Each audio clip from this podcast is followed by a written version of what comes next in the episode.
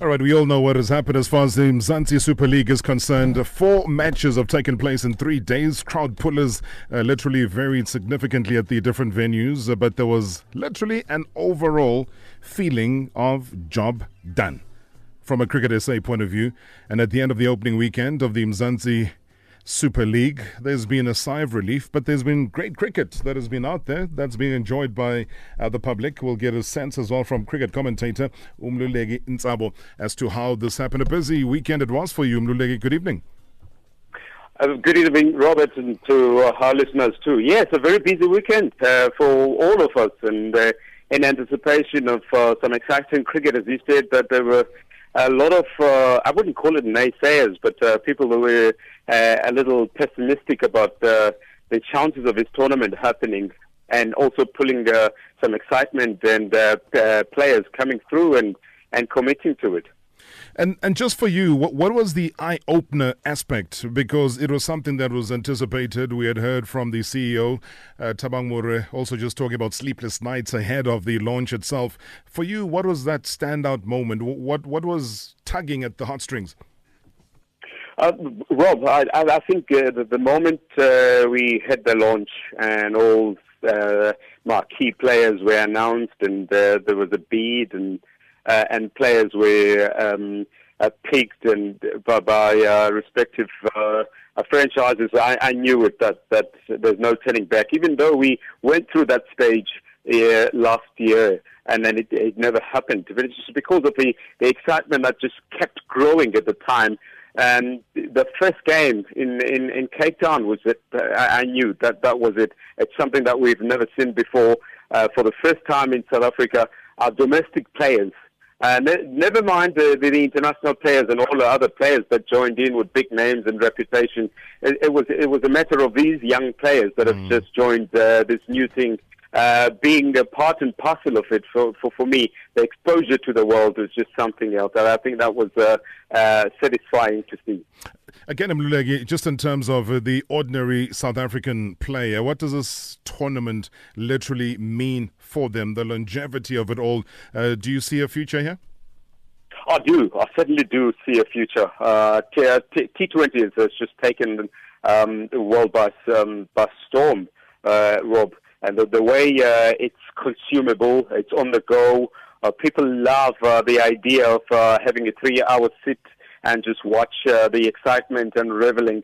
Um, so to, to get that and spreading across the world and to have it in South Africa is one of the top nations uh, in world cricket and to finally have something like that, uh, that, as I said, it, it, enables those young players to be seen in uh, other leagues that are, that are well known in the world, your Indian Premier League, your BBL in Australia, and PSL, and, and, and other leagues are, are around the world. So it's for them to see, listen, number one, is the exposure to his experience of uh, rubbing shoulders against the international players or well-known players, and also a chance uh, to be seen by selectors.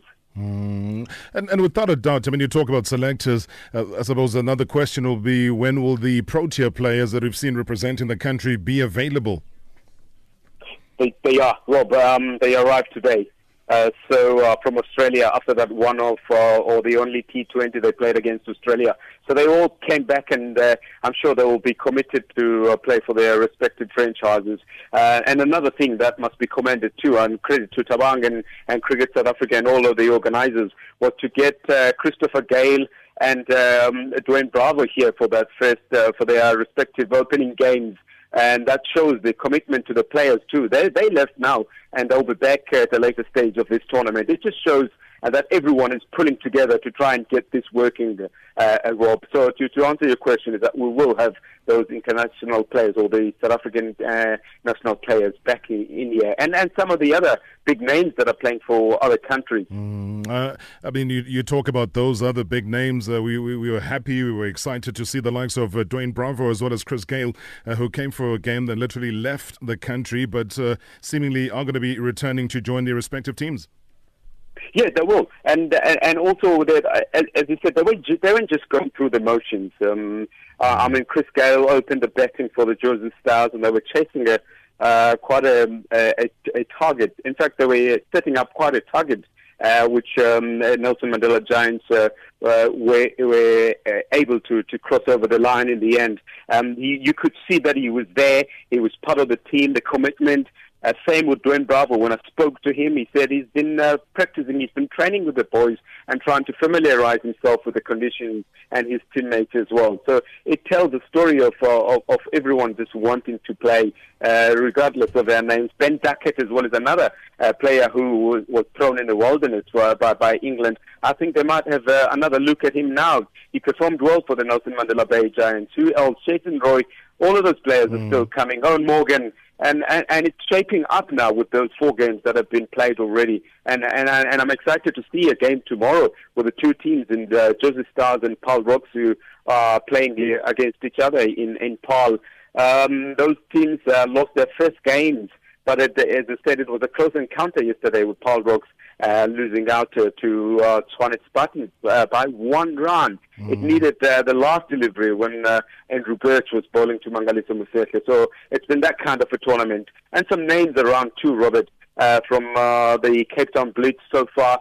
Uh, Anders is one of the standout players so far. He's quick uh, and he's able to, to rattle uh, even the best of the lot. I saw A.B. de Villiers uh, from uh, time to time, he was unable to uh, get him off the park when he bowled uh, uh, those bounces, uh, which were sharp and nasty. Nawaz is another player. Kyle Verreynne from the Cape, uh, Cape Town Blitz, um, a settled side too. So um, it's it's good to see that. Without a doubt, keep doing the great work. We've been listening. We've been enjoying every bit of commentary from your side. SABC Sport cricket commentator Mluleki Ntsabo, thank you so much for your time. You keep on, Robert. Cheers.